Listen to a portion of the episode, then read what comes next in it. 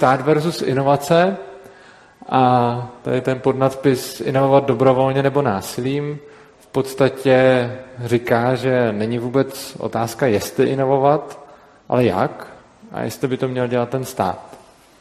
Nebo někdo jiný a pokud někdo jiný, tak kdo. Takže o čem bude dneška, ta dnešní přednáška? Napřed si povíme o slavném dílu, co je a co není vidět, protože to je k tomu dalšímu tématu velmi důležitý. Potom si řekneme něco o ekonomické kalkulaci a dotacích zcela obecně. Pak se vlastně přeneseme na nějaký praktický příklady těch inovací vědy a vůbec dotací tímhle tím směrem. A nakonec se podíváme ještě na nějaký morální rozměr státní podpory těch inovací. Takže začneme tím, co je a co není vidět. To je dílo, které napsal Claude Frederick Bastiat před skoro dvěma sty lety. Vyšlo to buď v roce 1848 nebo 1850, to není úplně jasný, protože oba dva ty údaje jdou dohledat, ale určitě minimálně v roce 1850 to už, to už zešlo. A jsou v tom strašně zajímavé myšlenky, které jsou ku podivu i dneska velmi opomíjeny, zejména eh, v očích politiků a představitelů státu. Takže se podíváme na několik z těch myšlenek, které nás budou potom v té přednášce zajímat. První je vlastně jedna kapitola té knížky, je o rozbitém okně a to je vlastně o takovým tom, jak se vždycky říká třeba, když se přesně, tam je ten příklad, že se někomu rozbije okno a někdo řekne, no je to škoda, že se rozbilo okno, a na druhou stranu jsme tím podpořili spotřebu, protože skláři budou mít víc práce. A vlastně něco podobného, určitě to známe z pelíšku, že jo, skláři nebudou mít co žrát a, a tak podobně. A podobné uvažování potkáváme stále a ve větším měřítku se lze setkat například tím, že se řekne, že pozitivum války, aspoň nějaký je to, že vlastně nastartuje ekonomiku a že ty lidi mají jako víc co dělat. A Bastiat k tomu právě dodává strašně důležitou věc. Když se rozbije to okno, tak je pravda, že to bude nějaká práce pro ty sklenáře, pro ty skláře. A teď jako ten, co to zaplatí, si koupí to okno a to je to, co je vidět. Takže ty lidi si řeknou, hm, dobrý, někdo kvůli tomu získal práci. Nebo když se opravuje válkou zničená země, někdo kvůli tomu získal práci. Ale ta část, co není vidět, on, kdyby se to okno nerozbilo, tak ten člověk si stejně nechal ty peníze a koupil by si za ně něco jiného. Třeba by si koupil boty, nebo jídlo, nebo něco. A vlastně dal by tím práci někomu jinému. A to samé je vlastně ta válkou zničená země. Máte zemi, kterou zničí válka, lidi hodně utrácejí, ale kdyby se to nestalo, tak by utráceli za něco jiného a ve výsledku mají víc hojnosti. Potom vlastně trošku složitější příklad jsou veřejné výdaje a na to se taky strašně často dostává i dneska, že se řekne, že je dobře, že stát poskytuje nějakou službu, protože tím vytváří pracovní místa. Jo, že zaměstnáte lidi, ať už třeba úředníky nebo někoho. Problém je zase v tom, že stát ty peníze nevytvoří jako z ničeho. Stát ty peníze napřed někomu vezme a pak za ně někoho zaměstnává. No nicméně, když by se tohleto nestalo, tak ty peníze zůstanou těm lidem a oni je stejně utratějí. Což znamená, že tahle ta argumentace pro tvorbu pracovních míst je vlastně lichá, protože on je sice někde vytvoří, ale někde zase zmizí. No a další Další vlastně argument je, řekněme, nějaký protekcionismus nebo cla.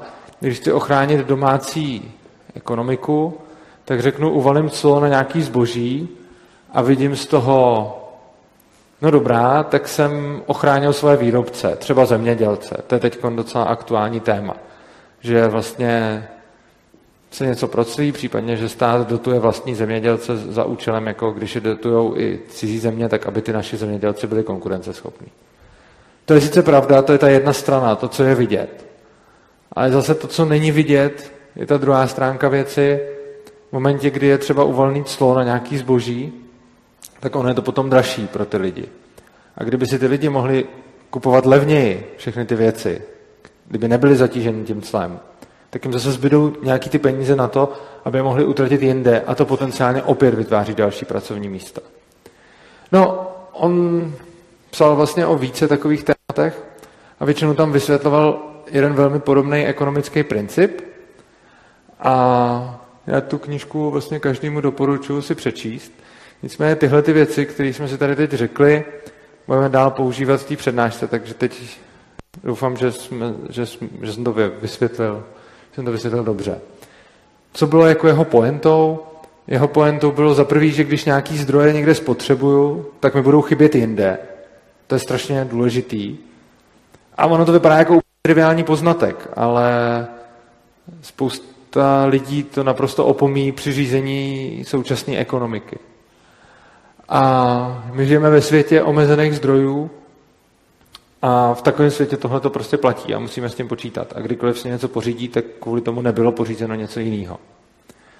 No a druhá věc je, že to, co taky chtěl říct, je, že stát nevytváří žádný zdroje. On jenom dokáže něco přerozdělit.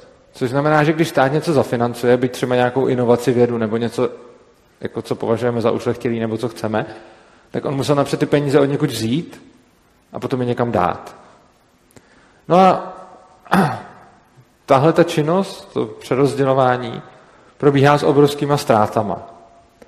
A teď se zatím zaměříme na ztráty způsobené dotacema obecně a přerozdělováním. A potom, až si je vysvětlíme obecně, tak se dostaneme k, té vědě a těm inovacím, na který je vlastně zaměřená tahle ta přednáška. Takže teď budu chvíli mluvit obecně prostě o dotacích. V čem jsou špatně a proč jsou neefektivní.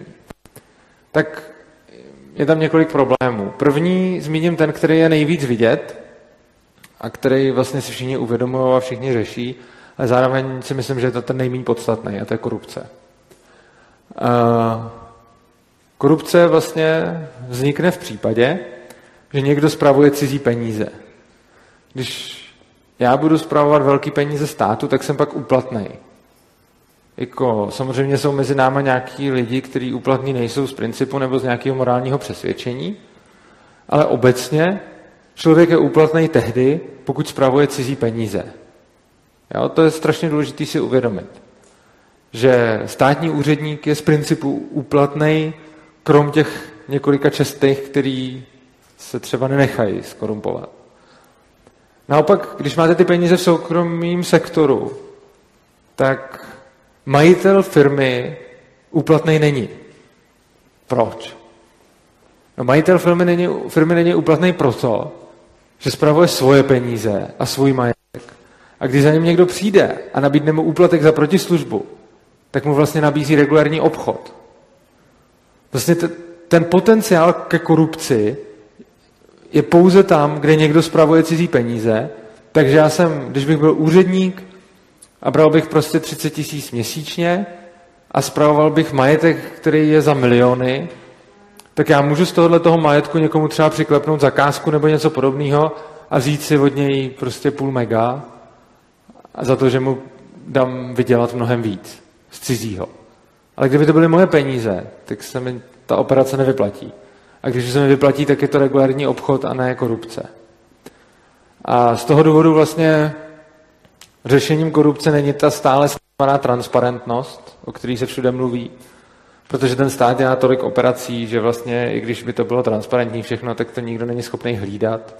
Zejména v takových věcech, jako je ta věda, inovace, na který se blbě dohlíží, protože člověk, který se dívá na ty smlouvy, který stát uzavírá, tak vlastně těžko pozná, zejména v tomhle oboru, kterýmu za stolik lidí nerozumí, jestli ta cena byla přestřelená nebo ne. A zejména, když se něco vyvíjí, tak se těžko porovnávají podobné ceny za podobnou věc, protože z principu, když se to vyvíjí, tak podobná věc nikde není. No a řešením toho vlastně je zrušit tu jedinou možnou podmínku, která nastane, když která, která vlastně způsobuje, že někdo může být skorumpovaný. A to je ta zpráva cizích peněz. No a samozřejmě i v té soukromé sféře se ke, ke korupci můžeme dostat, což znamená, že nebudeme korumpovat majitele firmy, ale budeme korumpovat nějakého správce, někoho, kdo je níž v té hierarchii té firmy. Tam už samozřejmě korumpovat můžeme. Na druhou stranu, ten majitel má za prvý větší motivaci si toho člověka ohlídat, než má stát, protože jsou to jeho prachy. Ale za druhý, a to především, ten podnikatel, který to udělá špatně a bude mít ve firmě víc lidí, kteří lze korumpovat a kteří budou rozhazovat jeho peníze, tak dřív nebo později zkrachuje. Což je samočistící mechanismus trhu a tenhle ten podnikatel bude nahrazený jiným, který si tu korupci bude hlídat líp. Takže tolik k tomu prvnímu problému, kterým je korupce. Pak druhý velký problém dotací, ten už je trošku viditelnější a podle mě hraje jako větší roli než tohle, teda, tedy méně viditelný než tohle, ale hraje větší roli. Tam je právě, ta, tam je právě jako ta, ten nepoměr, že ty problémy, o kterých se víc mluví, jsou ty menší problémy. Ten druhý problém je, že ty lidi něco stojí, ty, co to přerozdělují. Prostě když někdo řídí nějaký přerozdělování, tak musí být placený, i když je neskorumpovatelný nebo neskorumpovaný, tak bere nějaký peníze a vlastně potřebujete nějaký úředníky, nějaký ministry, nějaký byrokratický aparát, který zajišťuje cokoliv, který rozhoduje, komu ty dotace půjdou a tak podobně. A na druhé straně máte takový ty odborníky na dotace, že, jo? že jako oni vědí, jak o ty dotace žádat a v podstatě se tím živí. A tyhle ty všichni lidi jsou jako vlastně paraziti na, na, na těch penězích těch lidí, od kterých se to vybere. Jako. Oni by mohli dělat něco produktivního, oni by mohli být jako užiteční, ale místo toho řeší vlastně jenom ten transfer těch peněz, který by si ty lidi mohli jako udělat sami. A ve výsledku potom místo platby za nějakou věc, kterou potřebujeme, platíme tu věc plus tu byrokracii s tím spojenou a ty úředníky s tím spojený. Potom třetí problém, který je podle mě ještě větší a o tom už se moc neví, je určitá deformace trhu, kam ty dotace, řekněme, tečou. Když máte velkou firmu, tak ta v tom umí chodit. Ví, jak si o tu dotaci zažádat. Má pravděpodobně celý oddělení, kterýmu může tu práci svěřit. A dokáže nějakým způsobem upravit ve prospěch toho trhu. Krom toho ty tvůrci dotací na ty velké firmy myslej. Na druhou stranu, když máte malou firmu, která nějakým způsobem nemá tolik zdrojů a tolik lidí, tak to se těm dotacím dostane hůř. I kdyby na ně jako měl nárok. To já neříkám, že vlastně ten stát dělá ty dotace tak, aby ty malí na ně neměli nárok. On se snaží víceméně nárokovat pro kohokoliv. Problém je, že ty malé firmy, že prostě celé to žádání je obrovská byrokracie. A prostě žádání o nějakou evropskou dotaci vytíží na full time prostě dva, tři lidi třeba. No jenže ta malá firma nemůže obětovat dva, tři lidi, zatímco ta velká v pohodě. A ono to vytíží stejný počet lidí v podstatě bez ohledu na to, jak velká je to firma, což znamená, že tohle to strašně moc nahrává těm velkým a poškozuje ty malý. A tohle to moc lidí nevidí a je to, je to jako velký problém, protože to pak křiví ten trh. A je strašně zajímavá věc, že lidi, kteří jsou příznivci velkého státu a příznivci právě těch dotací, tak jsou často ty samý lidi, co tak jako nenávidí ty velké korporace. Jo. To je takový, to jsem si tak jako všiml, že často hodně takových jako klasických levičáků řekne fuj, velký korporace a my potřebujeme stát, aby nás před nimi jako chránil. A ten stát vlastně je daleko víc nakloněný těm velkým korporacím než těm malým. Že jo? Protože ta velká korporace má mnohem větší šanci nejenom žádat o ty dotace, ale i nějakým způsobem tlačit na zákonodárné procesy a ovlivňovat, ovlivňovat lidi, kteří o těch penězích rozhodují a kteří tvoří zákony. No a potom ta asi ten největší průšvih dotací, který už je ale naprosto neznámý, je, že to naprosto misalokuje zdroje momentě, kdy úředník o něčem rozhoduje, jestli něco zadotovat nebo nezadotovat, tak on nemá efektivní prostředky, jak zjistit přání lidí, jestli to chtějí.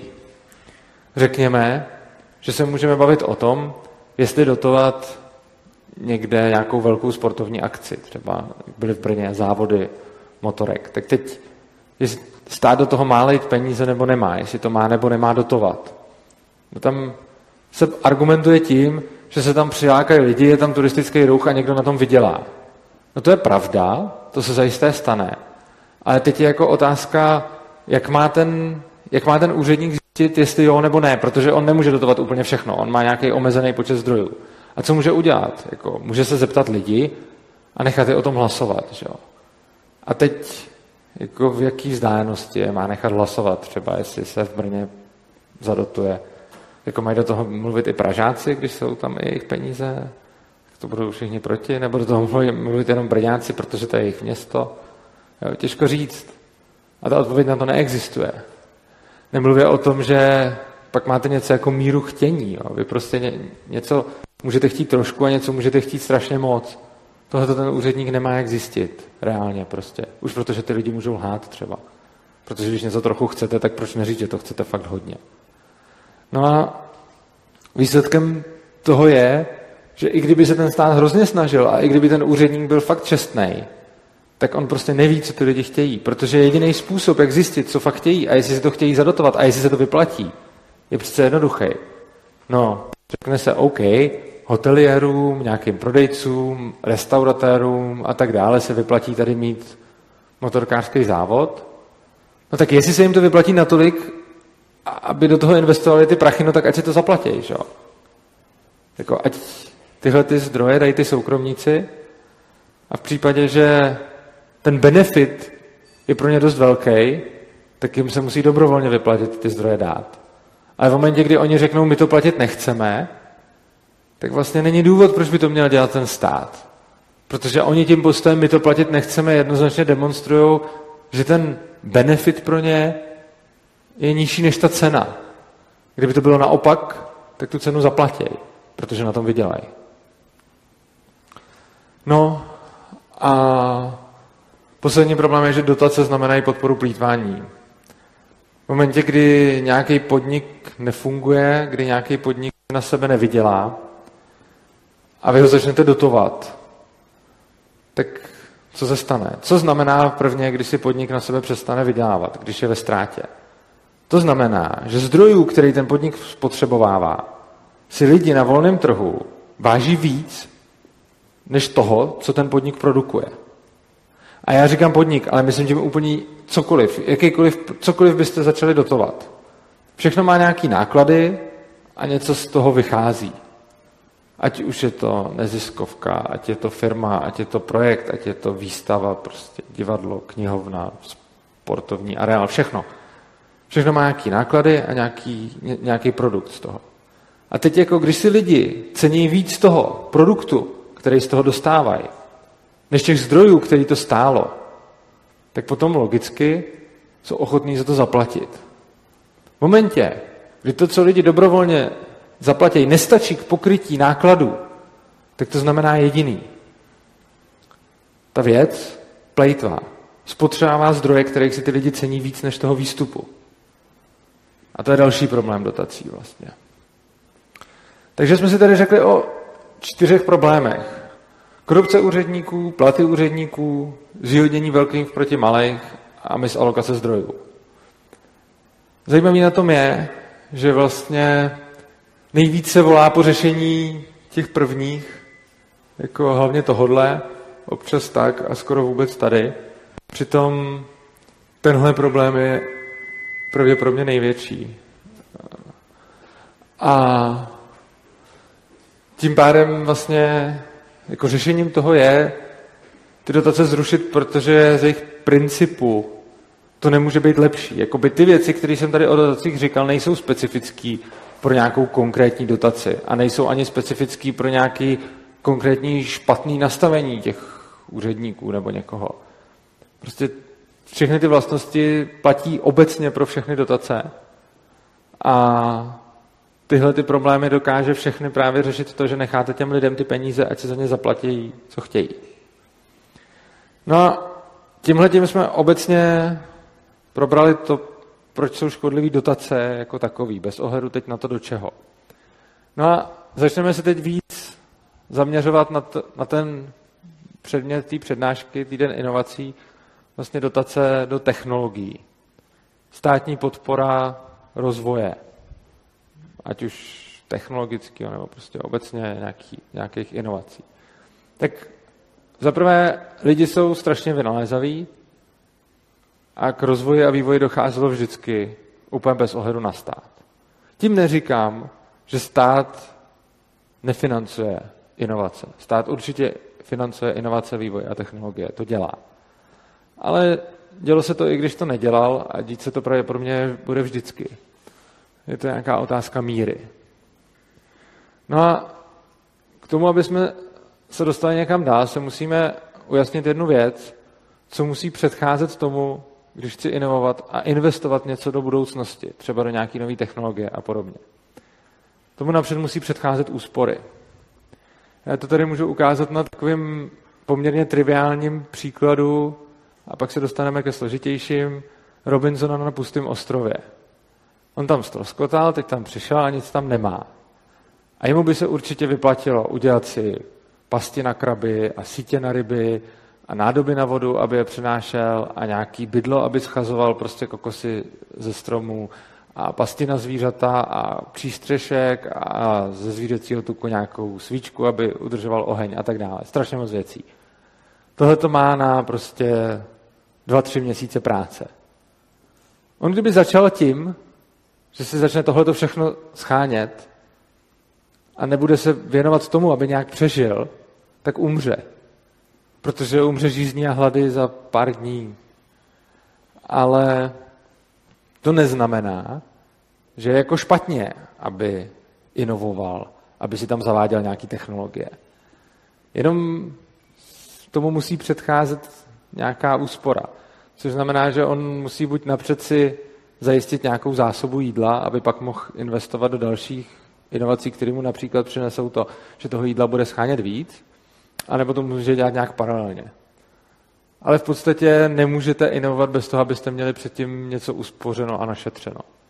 No a neplatí to jenom pro toho Robinsona, že ono to, ono to platí obecně, ono to platí obecně i v naší ekonomice, jenom je to tam hůř vidět, protože to máme našetřeno už jako strašně moc. Ale je to vidět líp, když se podíváme na nějaký chudší země, anebo na nějaký chudší období, tak prostě obecně se víc do technologií investuje v momentě, kdy je ta společnost bohatá. To celkem dává smysl, protože má jako našetřený nějaký ty zásoby, podobně jako ten Robinson, a pak je může spotřebávat a mezi tím řešit investice, které ponesou, jako výsled, které ponesou ovoce někdy za dlouho. No a obecně teda platí, že vyšší časové preference zpomalují vývoj. Časová preference znamená, že, to chci radši hned, ten požitek, to je, že mám vysokou časovou preferenci a nízká časová preference je, že klidně s tím počkám, s tím požitkem a budu do něčeho investovat a pak budu mít ten vlastně užitek z toho vyšší.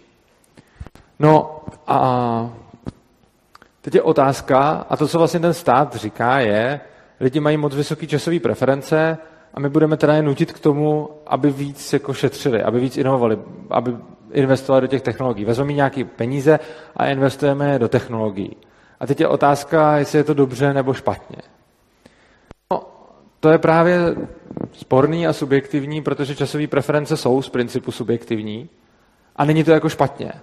Ono se často, často mají lidi tendenci tvrdit, že jako nízká časová preference, tedy šetření do budoucna, je jako to dobrý, zatímco vysoká časová preference, tedy spotřebovávání okamžitý, je špatný. Ale to tak jako není. Jednak, když máte třeba, jak tady píšu, umírajícího člověka, tak pro něj dává smysl mít vysokou časovou preferenci. Protože už se nedožije toho, co bude za dlouho. A naopak asi pro málo koho má smysl mít časovou preferenci nastavenou na tisíce let dopředu. Jo. Čili tyhle ty dva extrémní příklady ukazují, že to není tak, že čím nižší časová preference a čím více jako inovuje, čím více spotřeby odkládá do budoucna, tím líp. To, to prostě neplatí. Jako. No a obecně v bohatší společnost, jak jsem říkal, má ty dlouhodobější plány, takže teď momentálně plánujeme klidně na desítky, někdo stovky let dopředu, prostě řekněme desítky, spíš větší. A dává to nějaký smysl. Kdybych teď přišel s tím, že budeme plánovat naší společnost na tisíce let dopředu, tak se mi asi každý vysměje, protože to nejsme schopní. Otázka je, za nějakou dobu s nějakým technologickým pokrokem už toho třeba schopný budeme. No a když se zase podíváme na druhou stranu, chudší společnost, na to se můžeme podívat do minulosti, tam zase nemělo ani cenu plánovat tolik desetiletí dopředu, protože to úplně jako pozbývalo smyslu, protože ty lidi měli jiný starosti, protože potřebovali hlavně jako neumřít. Jo, když to vezmu do extrému, tak když máme nějakého jako pračlověka, tak ten, když bude řešit, co budou dělat jeho vnuci, tak pravděpodobně umře hlady, protože neřešil, co, z čeho se nají zítra a dneska. Takže opět jako tady to ukazuje, není pravda, že jako vždycky inovovat a, a investovat do rozvoje je jako lepší. Ono, je to jako míra, to není ano, ne, to je prostě jak moc dopředu a teď je, teď je to jako otázka. Že jo? No a jak to souvisí s těma inovacemi? No ty inovace a technologický rozvoj nejsou cílem, to je prostředkem ke štěstí, k maximalizaci nějakého užitku, který lidi mají. Čili není cílem jako inovovat za každou cenu a brát těm lidem všechno, co mají a spát to do vědy, ale ani nemá cenu dělat opak. Jakože neinovovat vůbec. Takže co s tím, jak jako rozhodnout, co z toho je dobrá cesta, co z toho je špatná cesta. No, na to je jedna taková velmi volnotržní odpověď laissez-faire. V překladu nechte nás konat. Což znamená, neberme lidem jejich zdroje a jejich bohatství a nenuťme je to investovat tam, kam ostatní rozhodnou, nebo politici rozhodne, nebo co řekne Babiš. Prostě nechme ty lidi, ať investují do toho, do čeho oni sami chtějí. Protože oni sami znají svoji časovou preferenci líp než kdo jiný. A nikdo jiný vlastně neví, jak jsme tady mluvili o tom, jako že když je člověk bohatý nebo i společnost bohatá, tak investuje dlouho do budoucna a chudí investují krátce do budoucna a je to tak jako v pořádku. Tak nikdo neví, co je to dlouze a krátce. To si každý musí rozhodnout sám pro sebe. A teď se podíváme na ty konkrétní jako případy některých těch inovací. Tak třeba solární panely jsou věc, kterou, která je teď strašně dotovaná a já rozhodně teď neříkám, jako, že solární panely jsou špatný. To určitě ne. Jenom říkám, neměl by je dotovat stát. Měli by si je lidi pořizovat za svoje, tehdy, když oni uznají za vhodný. Tahle ta doktrína investic do obnovitelných zdrojů je založená na trvalé udržitelném rozvoji. A říká nám, trvalé udržitelný rozvoj, že bychom měli spotřebovávat pouze to, co zase dokážeme obnovit, nebo co se samo obnovuje, a neměli bychom spotřebovat věci, které jako spotřebáme na, navždycky, třeba uhlí nebo ropu nebo, nebo, nebo tak. No a v podstatě tahle ta doktrína má jednu obrovskou nevýhodu. Ona nepočítá s budoucím vývojem. Ona říká, nevytěžme všechnu ropu a nechme tady ještě něco pro naše vnuky a jejich vnuky. Ano, ale co kdyby takhle uvažovali naši předci?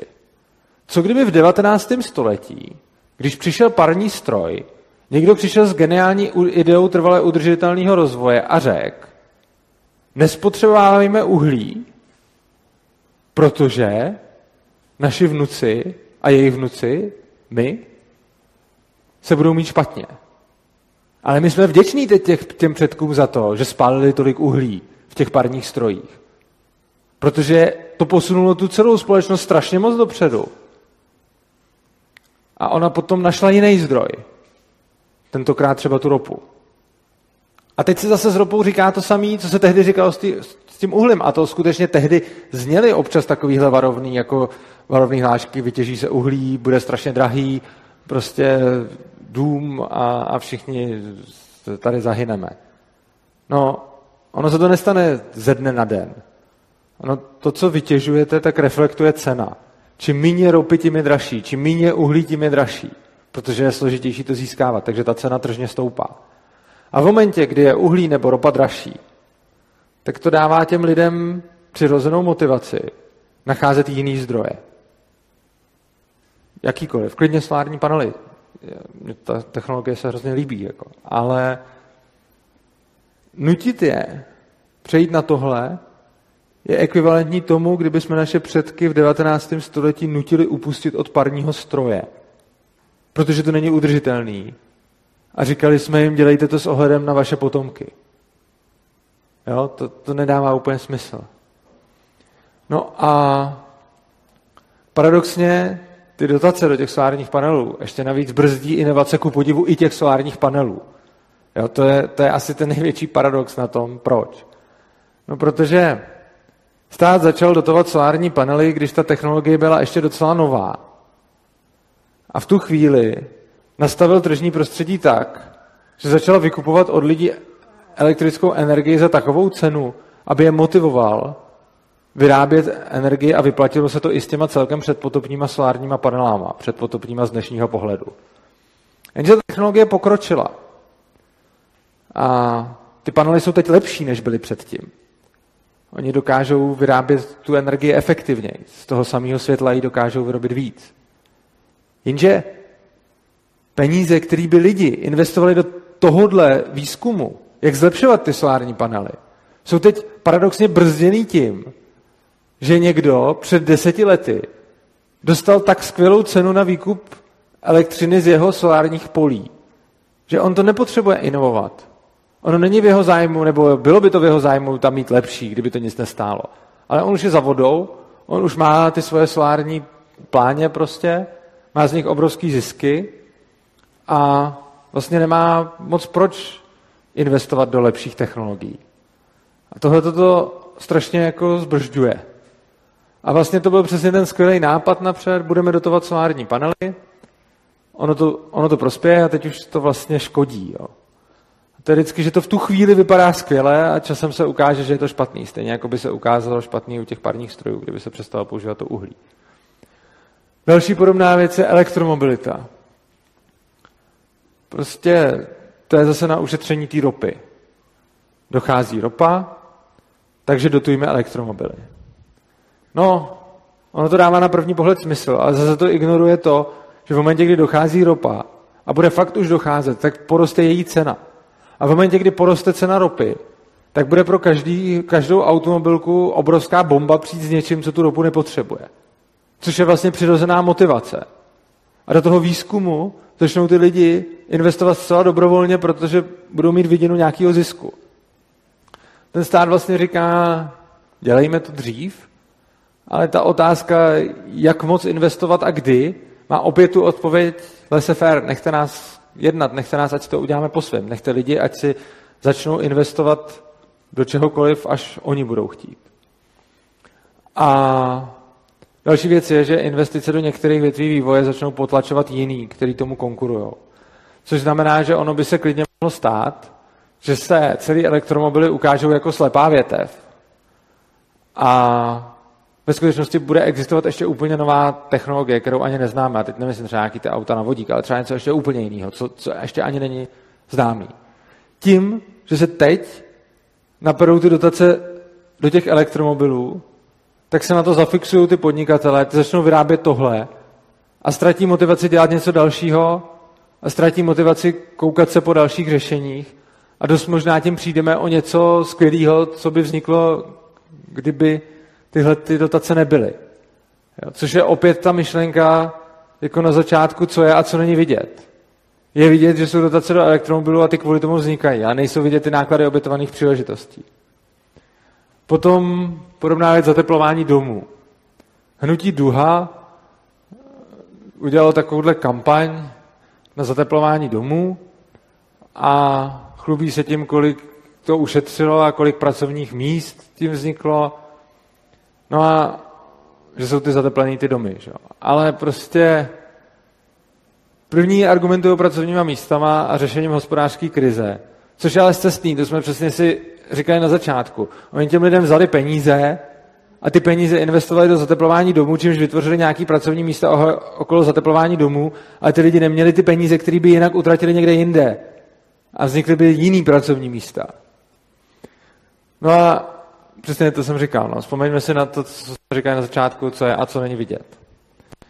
No, potom další vlastně taková věc, jako když jsme u těch domů, tak potom je technologie jako chytrých domů a dokonce chytrých měst. A chytrý město, to je jako skvělá jako věc, je to, je, je to fakt dobrý nápad, mně se to hrozně líbí. A spočívá to v propojení města s moderníma technologiemi dělají to různý městy po svě- města po světě, v České republice jsou nejdál asi Pardubice a jako konkrétní příklady znamenají například v Amsterdamu mají chytrou dopravu, že je hodně řízená elektronicky a je jako interaktivní a reaguje nějakým způsobem na ty auta, co tam jezdí. Někde, to mi teď vypadlo kde, mají zase chytrý zavlažovací systém, že to šetří vodu, protože to mapuje, kde je jak sucho a tak dále. No a všechny tyhle ty věci jsou jako strašně cool, strašně super a mně se jako taky líbí, ale teď otázka je, jestli se mi něco líbí, je argumentem pro to, aby to stát financoval, aby vzal lidem peníze a dal do toho, a dal do toho. No já myslím, že ne. Protože pokud by to bylo jako mez toho, kdy to za to stojí, je, když se mi to bude tak líbit, a vám a všem, že to ty peníze ty lidi investují sami dobrovolně.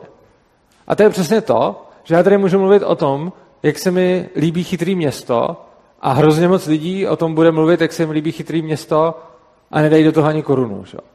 A v momentě, kdy už by do toho měli investovat a ty zdroje se dobrovolně rozhodnou, že se omezí a budou to investovat do chytrého města, tak už asi ne, protože jim to asi až tolik nepřinese, protože kdyby přineslo, tak investují. No a teď přesně ten úředník tohle to nemůže rozhodnout. Úplně stejně, jak jsme se bavili o tom, o, o té dotaci do toho sportu. On prostě neví, jestli se to ve výsledku vyplatí nebo nevyplatí. No a to poenta tohohle toho je, že ty fakt dobrý nápady prostě nevyžadují to, aby jsme k ním někoho nutili. My prostě nemusíme nutit lidi, aby dělali něco, co se jim stejně vyplatí. Ono pokud se jim to fakt vyplatí, tak je stačí přesvědčit. A oni pak zainvestují sami. Problém je, že ono se jim to často ve skutečnosti nevyplatí. A nebo nikdo nemůže vědět, jestli se jim to vyplatí. To je strašně častý, zejména v případě té vědy a inovací. A ještě krok dál, než je Smart City, nevím, jestli jste slyšeli o Venus Project. Kdo z vás o tom slyšel někdy? Jo, moc ne. No, tak to je, to je velký projekt, je tu kybersocialismus a neuvěřitelně megalomanský. A je to vlastně projekt pro celou společnost, kterou by měl organizovat do nějakých jako měst a mezi nimi by měla být doprava rychlovlaků s vákuovými tunelama a vymyslel to architekt a sociolog, který se jmenuje Jacques Fresco. A on vlastně tvrdí, že když se všichni přestěhujeme do takovýchhle měst a všichni budeme žít tímhle tím způsobem, tak to bude jako super. A on tvrdí, že nepotřebujeme k tomu peníze a že nepotřebujeme nic a že bude jako z těch zdrojů, že to budou všechno řídit počítače a, a tak dále. Že? A teď jako, když se na to díváte, tak je to jako z technologického hlediska super, jsou tam hrozně zajímavé až fascinující věci. A teď jako otázka, chcete to udělat, nechcete to udělat, no těžko říct. No poenta je, že socialismus nefunguje a ty technologie tomu nepomůžou.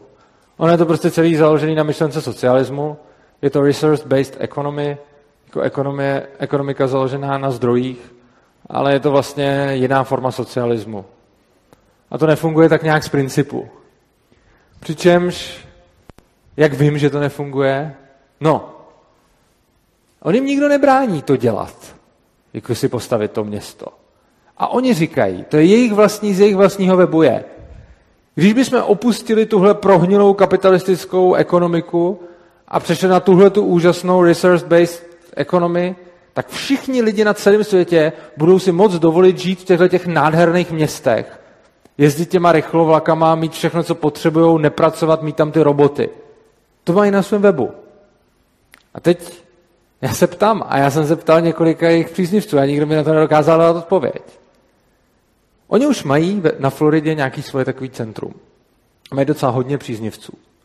V tom jednom z nejbohatších míst světa v Americe.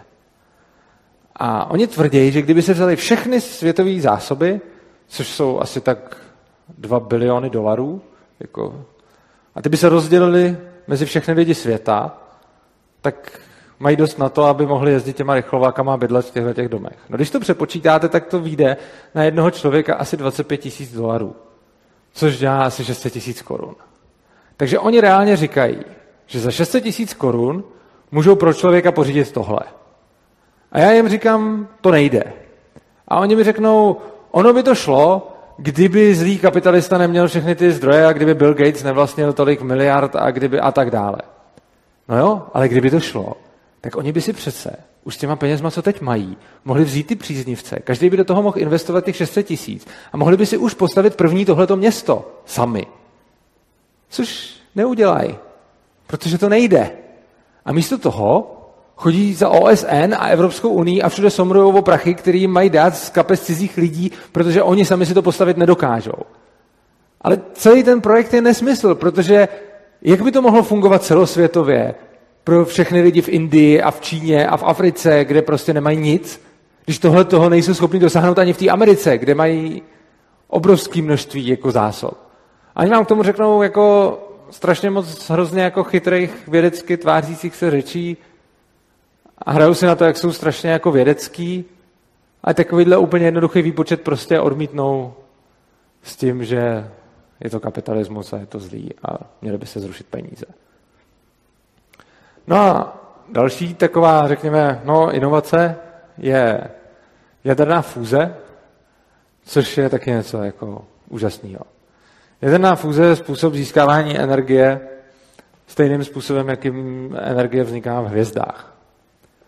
A pokud by se nám tohleto povedlo, tak je to naprostá pecka. A dokážeme tím získat obrovské množství energie. A samozřejmě strašně moc lidí se o to snaží.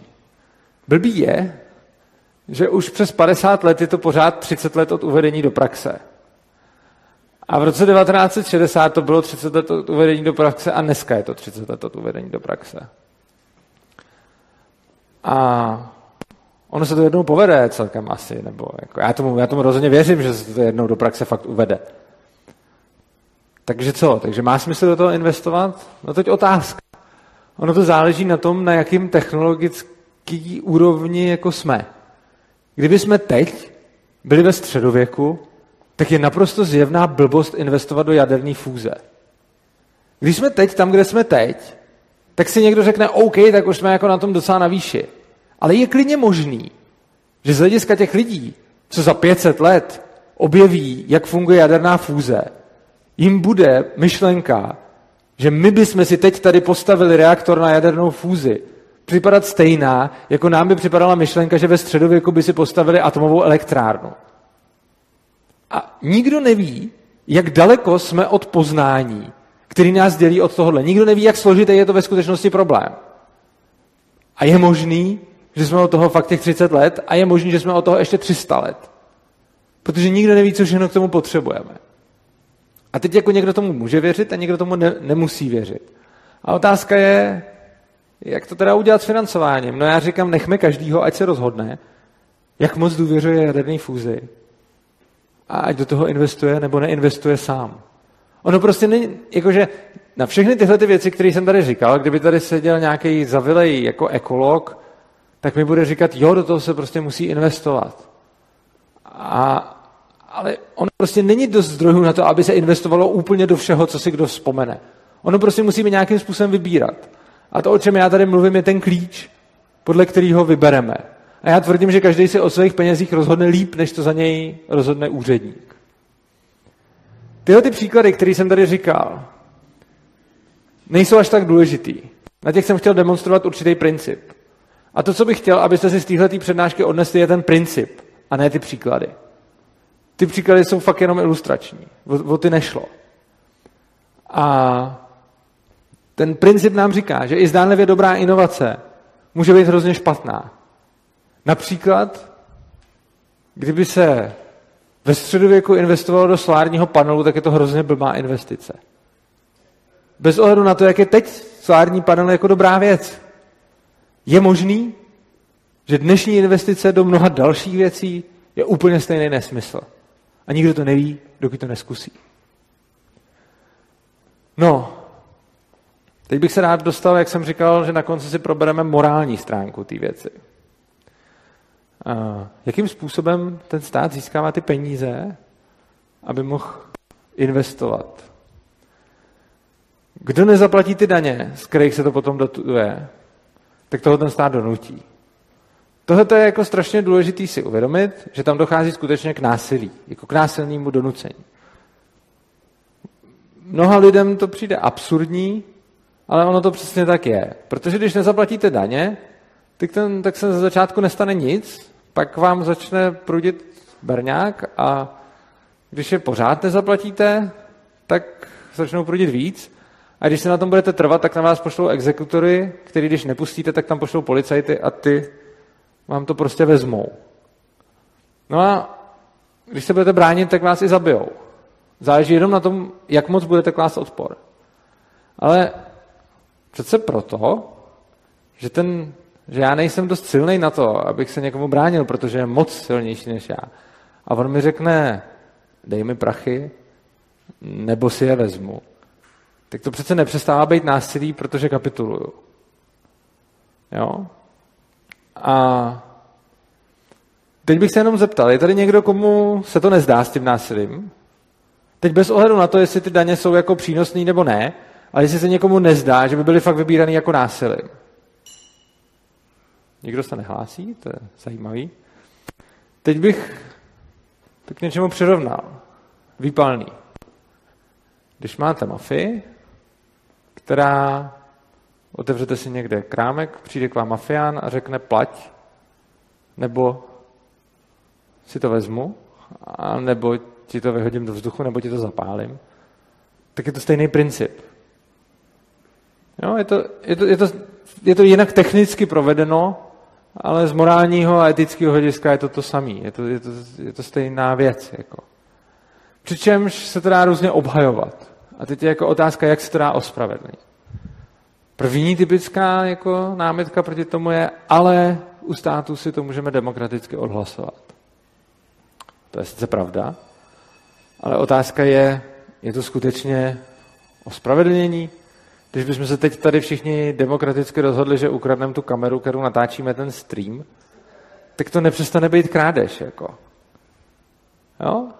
A i když by většina lidí v sálu souhlasila, tak, tak nám to nedává právo vzít si tu kameru. Jako. Třeba bychom si to i násilím prosadili, ale byli bychom svině, kdybychom to udělali. A stejně tak, jako, tak si řeknete dobře, tak tady v sálu je málo lidí a tak pár desítek lidí nestačí, tak potřebujeme jako miliony lidí na to, aby to platilo. OK. Co takhle, když teda málo lidí nestačí, tak proč se nehlasuje celosvětově? Ať si každý Ind a Afričan rozhodne o tom, co s našima daněma. Z toho by se taky každý zbáznil. Takže nakonec to dojde k tomu, že jakoby jediná spravedlivá většina, která může hlasovat, je přesně ta, která se narodila v nějakých hranicích. Jako. To nedává z logického hlediska žádný smysl. To má nějaký zvykový argument, nějakou tradici, ale není to vůbec logický a neexistuje jediný důvod, proč by to mělo být přesně takhle. Přičemž další námitka, kterou může někdo znést, je, když teda demokratické hlasování ne, tak ten stát nám za to něco ale dá. Jo? Ten stát nám poskytne protislužbu. My zaplatíme daně a za to dostaneme zdravotnictví. OK, opět. Tohleto někoho napadne jenom u toho státu. Ale kdykoliv jinde, když vám lupič něco vezme a pak vám za to něco dá, tak to přece nedává smysl, zejména když si ten lupič vezme, rozhodne, jako co vám za to dá. Že? Takže vy, když vám někdo vybílí byt, ty věci prodá a za půlku z nich vám koupí to, co on uzná za vhodný, tak s tím asi nebudete spokojený. A když si někdo na tohle přijde stěžovat, tak mu asi neřeknete, jo, ale jak to, že jsi teda od něj vzal ty věci, které ti dal? A jak to, že, jak to, že ti to vůbec vadí, když jsi přece dostal za to věci, že? A když tohle to samý řeknete o, o státu, tu samou námitku, tak vám tohle to všichni na to namítnou. No a teď je otázka proč. Stát je normou. Už jsme na to zvyklí, jsme takhle indoktrinovaný, bylo nám to řečeno, že ten stát potřebujeme, že bez něj by tady bylo zle, takže mu tyhle ty věci tolerujeme. Já bych připomněl jinou zajímavou normu, pár set let starou, otrokářství. To byla taky norma. A všichni věděli, že se to nedá srovnávat s ničím jiným. A každý tehdy věděl, že když pán zmátí svého otroka, tak je to něco jiného, než když pán zmátí svobodného člověka. A existovala spousta argumentů, proč to takhle má být. A ty argumenty byly strašně podobný těm, kteří jsou dneska pro ten stát a kterými se ten stát hájí. Takže oni se dají i dočíst, jako oni se dají dohledat ty argumenty, protože o tom se i psalo, tehdy jsou nějaký z toho dochovaný a to jsou jako, bez těch okroků by to celý ekonomicky skolabovalo. To známe, že jo. A negr by se o sebe nedokázal postarat. To taky známe, že jo. On potřebuje toho pána. Stejně jako ten blbec se o sebe nedokáže postarat a potřebuje ten stát. A nebo kdybychom to otrokářství zrušili a vypustili ty otroky na svobodu, tak to bude strašný masakr, protože se všichni pozabíjejí. Že? Taky známe, že? kdybychom neměli stát, tak se všichni pozabíjejí. A dneska nám ty tehdejší argumenty přijdou úplně absurdní. Protože prostě vidíme, že to tak není. Ale oni to tehdy neviděli, tehdy to bylo všude. Další argument, má to tisíciletou tradici. Otrokářství má strašně velkou tradici. Teď už ne, jsme ji zlomili, ale mělo jí. A ten argument taky platil.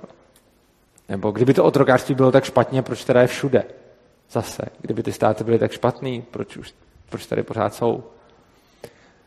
No a ten způsob, jakým se nám tohle dostane pod kůži, je už vlastně od školy, protože stát vlastně kontroluje školství a rozhoduje, co se tam bude učit a rozhoduje, co nám tam bude řečeno.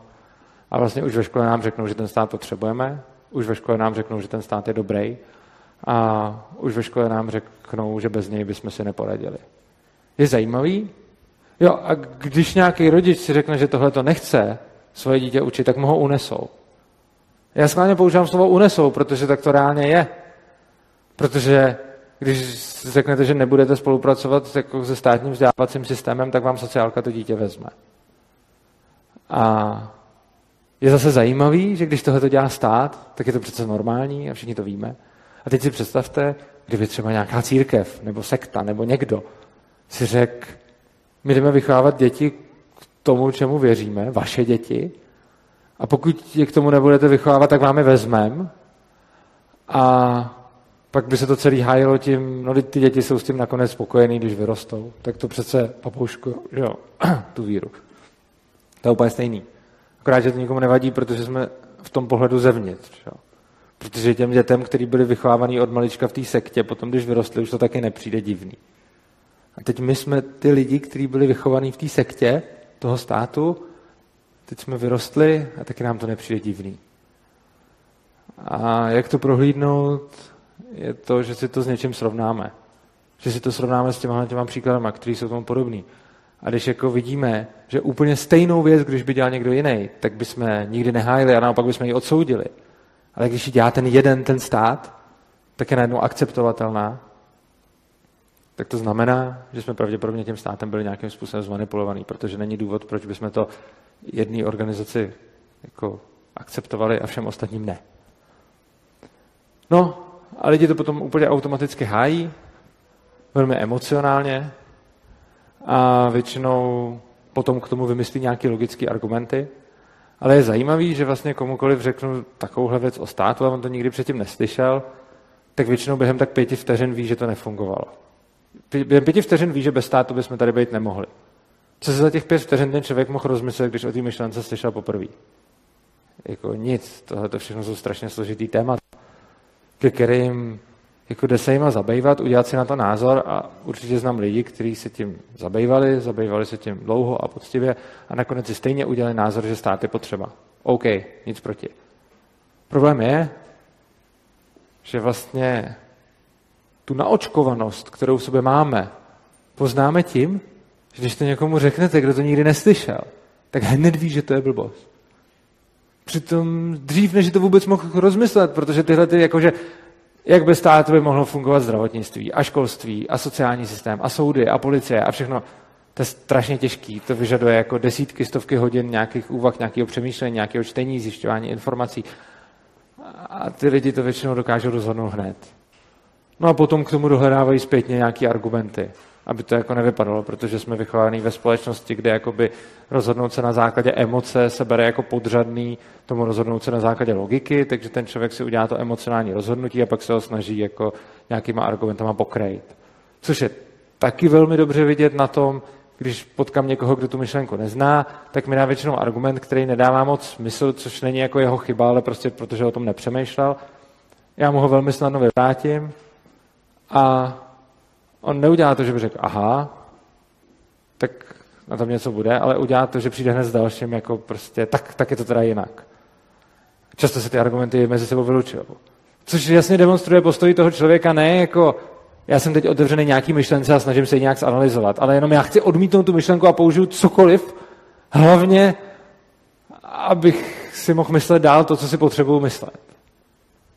A vím to takhle, protože jsem to dělal úplně stejně a trvalo mi to roky se někam v tom posunout.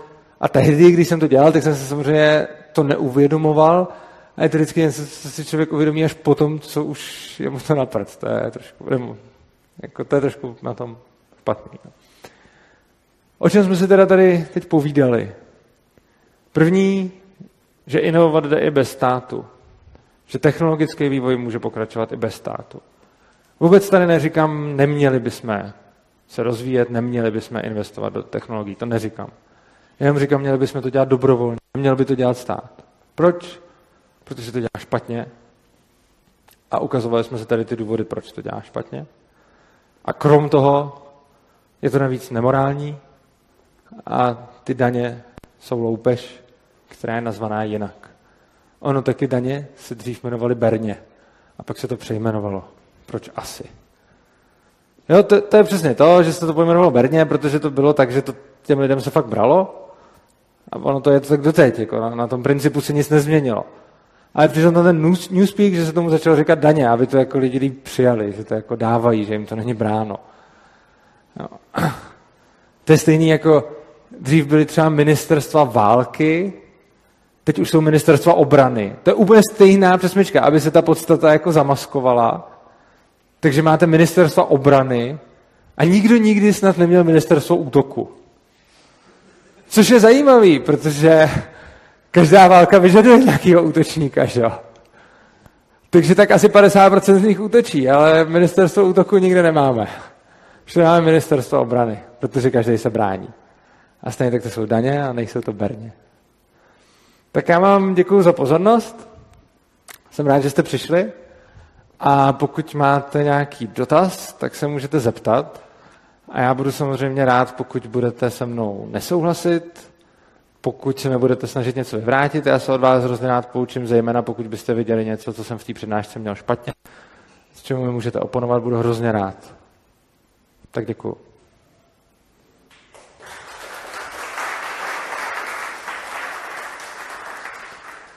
Kdo má dotaz, ať se přihlásí. Tamhle.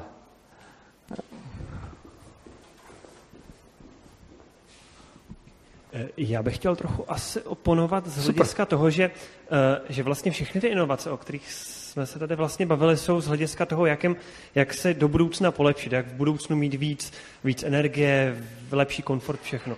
Ale spoustu inovací jsou úplně jiného charakteru a to, a to vojenského. A teď jde o to, že jestli by tohle to celé s nimi fungovalo také nebo ne, s tím, že samozřejmě ideál by byl, kdyby, kdyby vojenské inovace, kdyby všichni žili v míru, ale ale jestli to tak jde nebo nejde.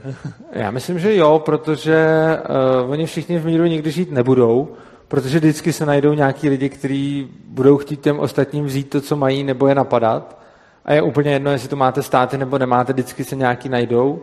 Jenom ty státy to dělají hodně ve velkém, ale kde stát není, tam se najde někdo. A zbraně se přece vyvíjely i tam, kde jako třeba ten stát ani jako nebyl protože se lidi potřebovali bránit. Že? Tak ono, první zbraně vznikly už strašně dávno. Že? První zbraň byl nějaký ten šutr, kterým ten pračlověk umlátil tu opici. Že? A ten šutr už je zbraň. A on se pak vylepšoval. Pak dostal podobu nějakého nože, nějaký sekirky, nějakého oštěpu. Že? A jako, když si vezmete třeba, nevím, divoký západ, tam byly zbraně, že jo, bez toho, aby těm lidem někdo nutil a tak dále. A teď jako, má, obecně vždycky se najde nějaký útočník a zbraně vlastně cokoliv, co člověku jako zlepší jeho šance v boji. Takže zbraň může být písek hozený do očí, zbraně pistole a zbraně letadlová loď. Každá je pro nějaký jiný použití. Ale obecně dokud se bude bojovat, tak zcela přirozeně budou vnikat zbraně. Protože zbraně je jakýkoliv nástroj, kterým si zvýšíte šance v boji. A kde se bude bojovat, tam si lidi budou chtít zvýšovat šance. A v momentě, kdy zbraně přestanou vznikat, no tak to by bylo hypoteticky v tom případě, že by se nebojovalo, pak už by nebyly potřeba, ale já se bám, že se to tak úplně nestane. Ono ale pak naopak budou mít ty státní subjekty mnohem větší, mnohem větší převahu vůči těm, co nebudou státní, protože ty, co jsou, ty státní dok budou mít prostředky na to vyvíjet zbraně na způsob balistických uh, raket. Oni a... věnují více procent no. ze své ekonomiky do výroby zbraní, ale ta celková velikost té ekonomiky na stejný počet lidí, stejný zásoby, stejný, no. prostě stejný území bude ale mnohem menší protože ten stát je strašně neefektivní.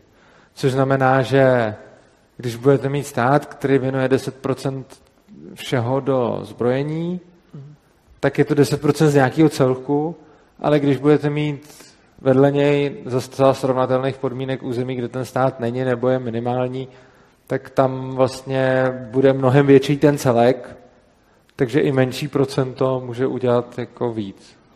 Mm-hmm. Samozřejmě, když budete mít velký stát a vedle toho malý území bez státu, tak ono nemá šanci. A úplně stejně naopak. Prostě.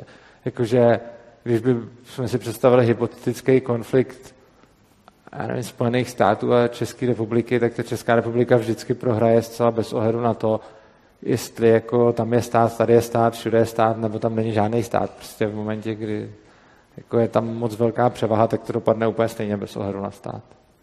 Díky moc. Nějaký další dotaz? Tam se někdo... No, vydá, super.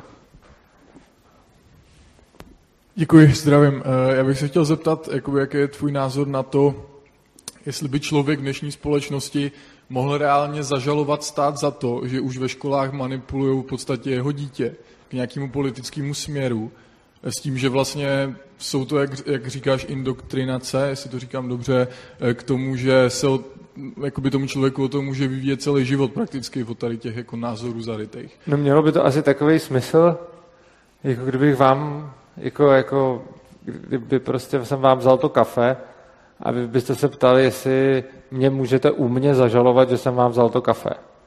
Prostě ten stát si udělal ty zákony, ten stát má pod kontrolou ty soudy a ta indoktri... tam je hrozně důležité, ale vlastně jsem narazil na jednu strašně důležitou věc, je rozdíl mezi tím, co je legitimní a je rozdíl mezi tím, co je legální. To, co dělají ty školy, je legální. Oni nepřekračují zákon. Což znamená, že u soudů, kteří rozhodují podle těch zákonů, taková žaloba nemá smysl. Protože zákon jednoznačně stojí na straně toho státu. A úplně stejně jako zákon stojí vždycky na straně státu, tak ale nemusí vždycky být na straně toho, co je správný. Já jsem to myslel jakoby i třeba, dejme tomu, změřítka Evropské unie nebo něco to takového. Je, to je ten samý případ, tam je to hmm. trošku větší. Prostě ta Evropská unie má podobné zájmy, což znamená, že jako občas samozřejmě můžete vyhrát u jako Evropského soudního dvoru nějakou žalobu na vlastní stát, ale jenom v nějaký margináli rozhodně ho nevyhrajete v těchto těch klíčových věcech, protože tím by to šlo samo proti sobě. Stejně jako, já nevím, prostě byly zákony v historii, které byly jednoznačně špatný. Prostě sovětský svaz, třetí říše, to, to bylo plný špatných zákonů. Tam se dělo strašně moc nepravostí a zla a i když to bylo zcela zjevný zlo, tak jste nikdy nemohl uspět u soudu, protože zákony byly prostě nastavený zlé. A i dneska je spousta zlých zákonů. Jenom jich není tolik jako v tom sovětském svazu. Jo, tak díky za odpověď. Já bych měl takový dotaz k těm, k takovému tomu, řekněme, základnímu nebo dlouhodobému výzkumu. Mm-hmm. Já souhlasím, že jako s těma inovacemi by to asi fungovalo jako líp, kdyby jako nikdo nereguloval a tak. Ale jak by to fungovalo, třeba už ten příklad, co tady byl s tou jadernou fúzí, jo, mm-hmm. tak jak by takováhle věc mohla vzniknout, kdyby vlastně do ní neinvestoval teda ten stát ty ohromné peníze nebo združení dokonce těch států? No, ono právě, to, je, to jsem rád, že jste dal ten příklad s jadernou fúzí, protože ta jaderná fúze vlastně nevznikla navzdory těm obrovským penězům, který se v tom utopili. No dobře, a... dobře, ale dejme tomu, kdyby teď byl teda ten okamžik, že za... No, kdyby byl ten okamžik, tak to nebude tak strašně drahý, že jo? Prostě v momentě, kdyby jsme měli spousty dalších technologií, které by směřovaly k tomu, jak snadno udělat reaktor na jadernou fúzi, tak bude mnohem levnější udělat ten reaktor na jadernou fúzi, což znamená, že ta investice už nebude takhle nesmyslně vysoká. No a co ono... když je to tak, co když je to tak, že prostě existují nějaký výzkumy, který nikdy už nebudou tak levný, jako byl vynález parního stroje, protože prostě směřujeme v té technologii dopředu a nebude už to tak, jo, protože já jsem toho názoru, protože jsem z oblasti výzkumu, že to není tak, že prostě postupujeme tak, že teď budu mít výzkum, který stojí milion, na základě toho budu mít další výzkum, který stojí milion a za deset let ten výzkum toho teleportu bude stát taky milion, ale že se to prostě neškáluje, že to bude postupně, ty výzkumy budou pořád dražší. Tak co když někdy dojdeme prostě na, že, že se ta hladina zvýší natolik, že opravdu výzkum, neříkám, že je to s tou jadernou fúzí teď, jo, ale co když někdy tak drahý projekt opravdu bude dávat smysl no, a vyplatí se? Pokud byste měl pravdu, tak by to bylo strašně smutný. A znamenalo by to, že bez ohledu, jestli máme nebo nemáme stát, se jednou dostaneme do stavu, že prostě nebudou peníze na další výzkum.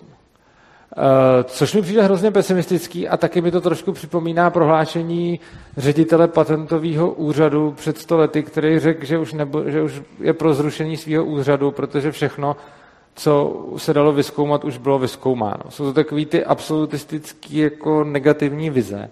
No, a já jako chápu ten argument, ale pokud by to byla pravda, tak vás ten stát v tom ale nezachrání. Že? Prostě ten stát si ty peníze nemůže jako vycucat z prstu. On je musí vzít těm lidem a někam to dát.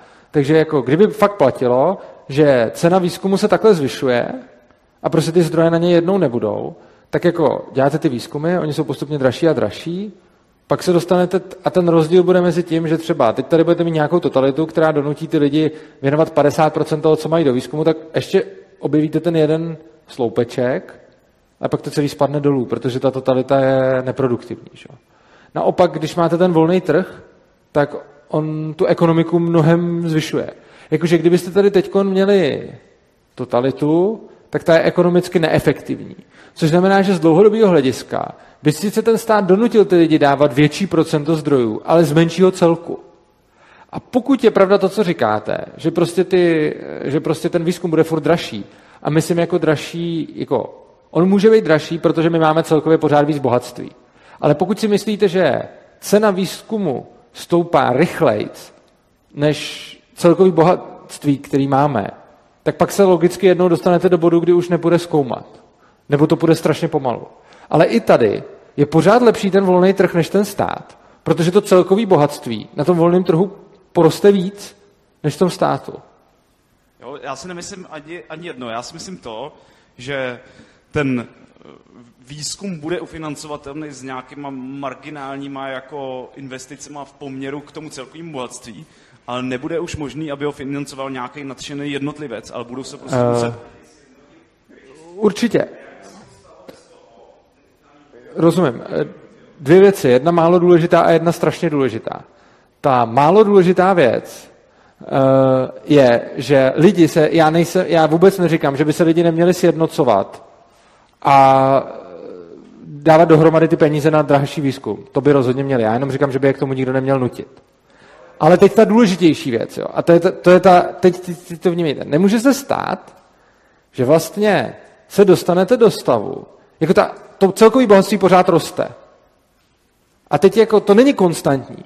Což znamená, že vy mi vlastně tvrdíte, například, jo, teď ty čísla si vymyslím, Výzkum bude dražší než 1% celkového produktu, který máme a 1% je max, co by lidi dali dobrovolně a proto potřebujeme stát, který dá 5%, což dají násilně.